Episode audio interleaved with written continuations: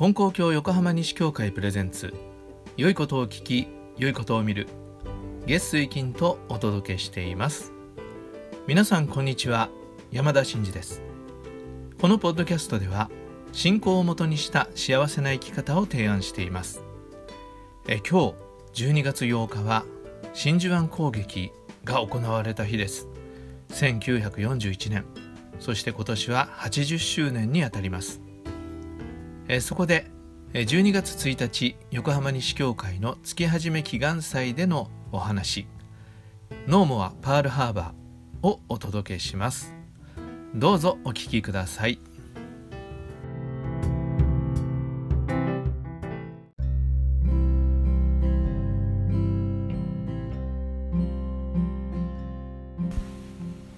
はい、えー、それでは12月の月始め祈願祭のお話をさせていただきたいと思います。えー、教会だよりにも書きましたし前にもお話しさせていただいたことがありますから重ねてお聞きいただくことになるかと思いますけれども、えー、大事なことだと思いますのでお話をさせていただきます。えー、というのが今年は12月8日あの真珠湾攻撃のえー、80周年になるんですね今年はね、えー、こちらでは12月8日。でハワイでは12月7日なわけなんですけれども、えー、80周年ということで、えー、改めてその時のことを振り返らせていただきたいと思うんです。でその時まあもうご承知の通りに日本軍がハワイの真珠湾、まあ、パールハーバーですけどもあのパールハーバーを奇襲攻撃でえ、やったわけですよね。で日米間に戦争の火蓋が切って落とされたということなんですが、えー、アメリカの軍艦6隻が沈没して、えー、2400人ぐらいの方が亡くなったんですね、まあ、亡くなったというか、えー、殺されたということなわけですが、えー、日本側も64名の人はあ亡くなったということなんですね。まあ、それだけでも大変痛ましいことだったと思うわけなんですが、えー、それでも日本ではアメリカを相手にそのね奇襲攻撃にせよ、えー、成功したっていうことで、えー、それをお祝いする向きもあったようですね。あの僕ら中学校の時の先生にねカツオっていう先生がいてカツオっていう名前がその真珠湾攻撃の直後にね生まれたんでカツオって名前がついたって聞きましたけどまあ日本はそういうムードだったんですね。えー、ところがまあもちろんその後大変なことになっていったのは後になって分かったことだったんだと思うんですけども一般人には、まあ、その時はお祝いムードだったしかしあのハワイはじめアメリカに住んでいるあの日本人の人たち日系人の人たちっていうのはもうその瞬間に敵国人になってしまってもう本当に大変な思いをなさったんですね。で、まあ、私もハワイに行かせてもらってましたからあのその時にそれを体験した人たちもねまだまだあのお元気でいらっしゃったわけなんですが、まあ、その日のうちにもうそのえー、パールハーバーの攻撃があったその日のうちに日系人というか日本人の指導者はこうみんな FBI がやってきて逮捕してそれでまあ、あのー、その方たちは本土の抑留キャンプに送られたということなんですね。でハワイでは、まあ、リーダーの人たちがですから根高教の先生たちも教会長先生たちはもうみんな日系社会のリーダーっていうことでもうすぐに逮捕されてしまったということなんですね。ホノルル教会の児玉先生広教会の西田先生、えー、ワイパフ教会の園田先生っていう方たちは日本人でしたしで2世の先生方もそれからしばらくしてやっぱり、えー、逮捕されたっていうことだったようなんですね。でちなみにハワイでは1441人指導者と言われる人たちが逮捕されたそうです。でアメリカ本土では11万とも12万とも言われる日本人が収容所に入れられたアメリカの本土ではもうリーダーだけではなくてね家族みんなあの抑留キャンプに、えー、入れられたということだったんですね。でまあこの時は非常に日系人に対して厳しい差別があり差別的な法律もできっていうことで。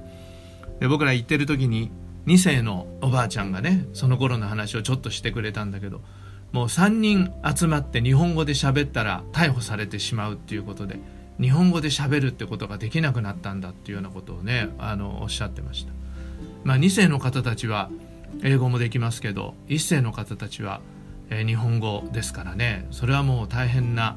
えー、苦しい時だったそのことだけ聞いても大変なことだったと思います。でまあ後に、えー、それが人権侵害であったということで、えー、問題になっていったわけですけれどももうその時はもう敵国人としての差別を受けたっていうことだったんですね。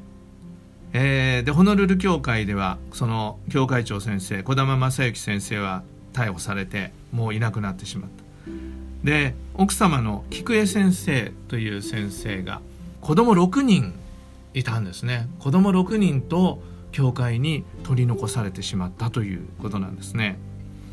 それであのちょっと今日は本を読みたいと思うんですけどこれ「ホノルルの人」っていう本なんですけどね。これハワイから帰ってくる時に児玉先生のご家族の方が貴重なの一冊くださったんですけどこれ児玉正幸先生の15年祭亡くなって15年の15年祭の時にあのー、まあ正幸先生を偲ぶ本として作られたものなんですね。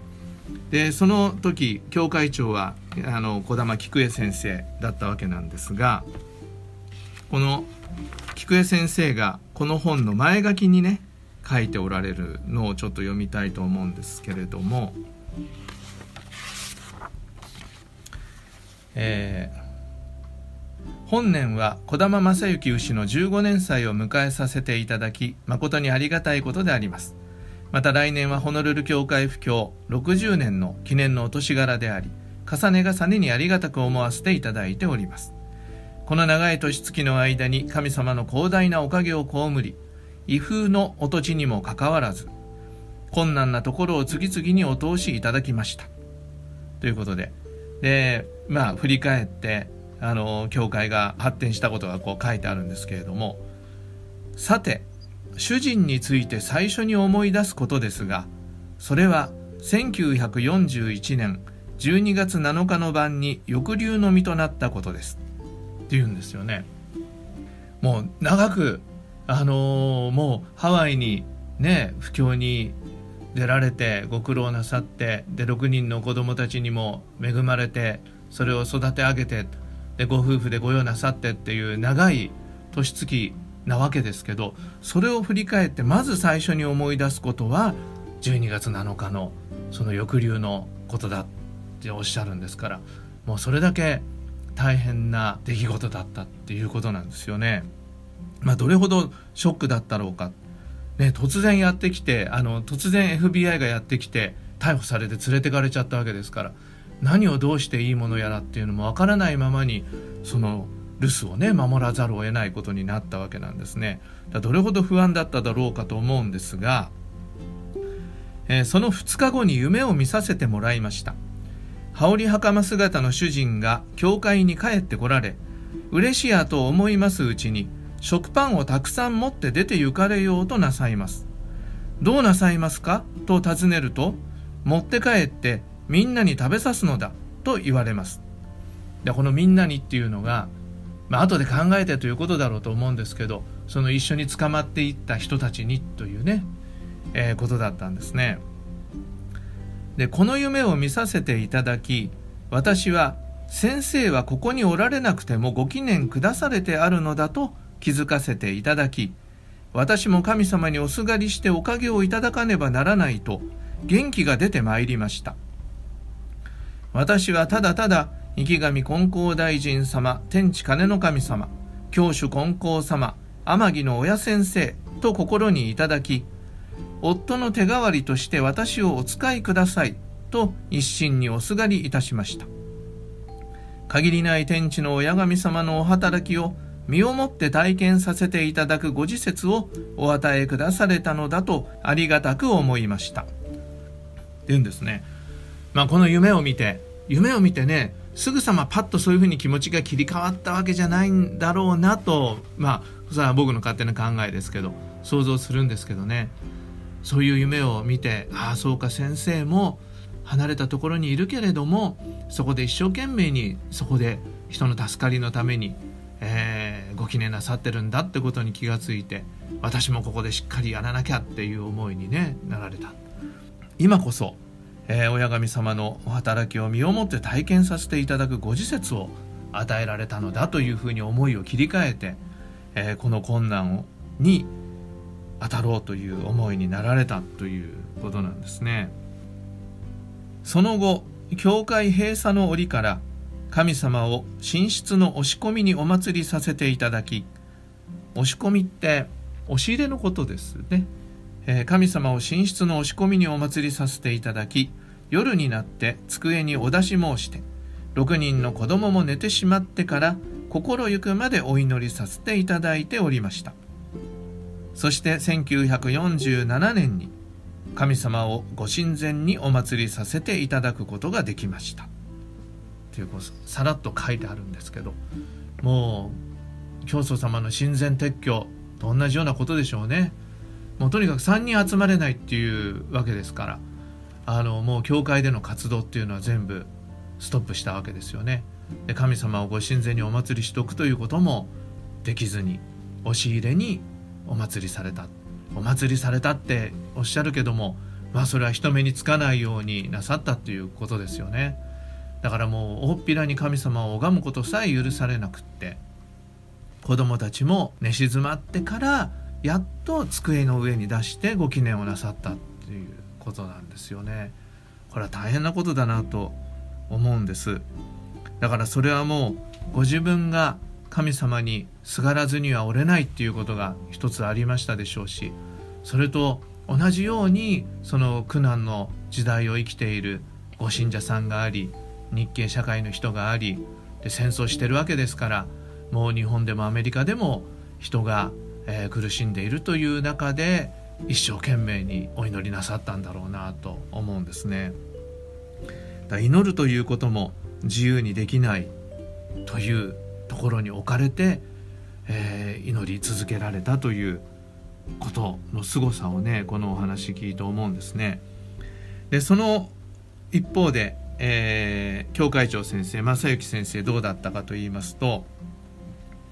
その間主人はサンドアイランドやらアメリカ本土のウィスコンシ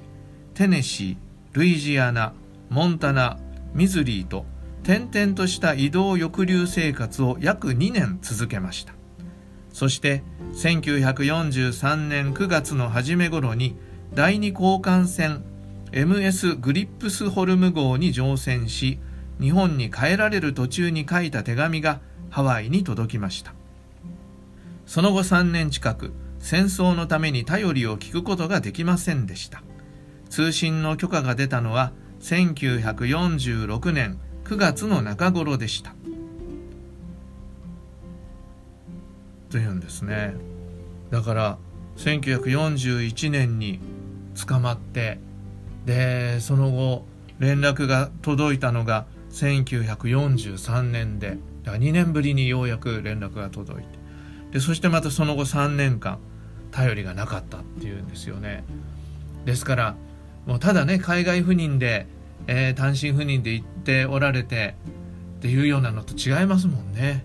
もう今だったらね毎日 LINE であの顔を見ながら話ができますけどもうどれほどかのこのお留守を守るということは大変なことであったろうかと思うんですね。で1950年5月にあの先生ハワイに戻られて再び御用を始められたということだったんですね。でこれホノルル教会のことだけじゃなくてあの広教会の先生ももう大変だったんですね。で広教会でもやっぱり教会長先生さっき申しましたけど西田先生西田義房先生というんですけど、えー、その日のうちに捕まってでこちらは奥様藤先生こちらね9人ですからね。子供がね9人。9人の子供を抱えて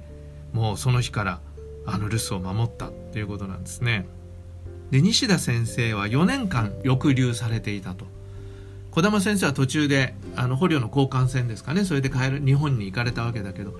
西田先生は4年間アメリカの本土にいたと。で戦争が終わったんだけどもまさかその9人の子供を抱えて奥様があのハワイに踏みとどまっておられると思わなかったんですね。もう日本に帰ってるものだと思って西田先生はハワイに戻らずに日本に帰られたという。ところが日本に帰ってしまったらもうビザが下りないんですね。でも申請しても却下される。申請しても却下されるっていうことでなんと6年間ビザが出なかった。戦後6年あの日本に引き止められたわけですね。だから合計10年間10年間離れ離れで、えー、あったっていうことなんですね。もうこれはもう本当にその先生の何て言うんでしょ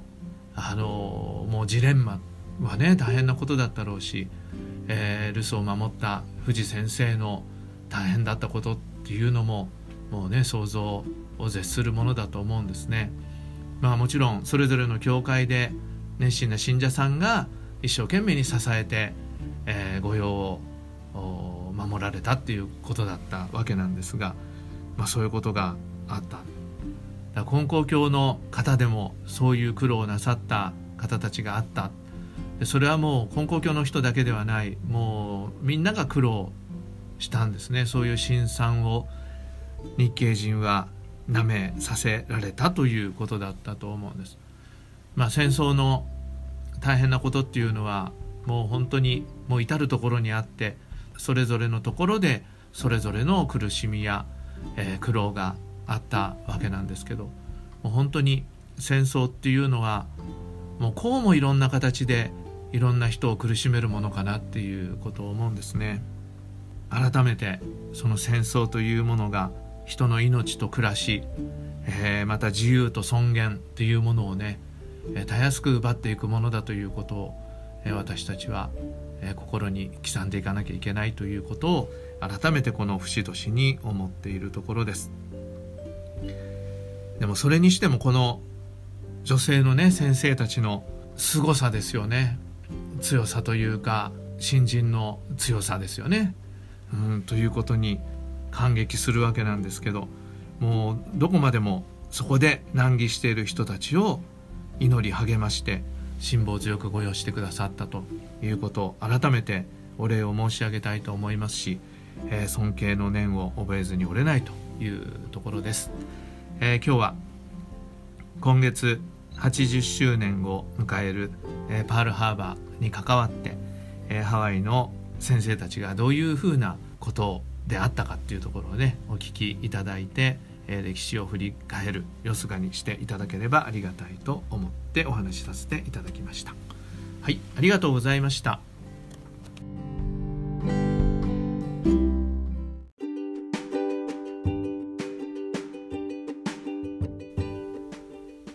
最後までお聞きくださりありがとうございました。え本当に戦争っていうのはひどいもんだなって思います、えー、皆さんもノーモアパールハーバーノーモア戦争という気持ちを持っていただければありがたいです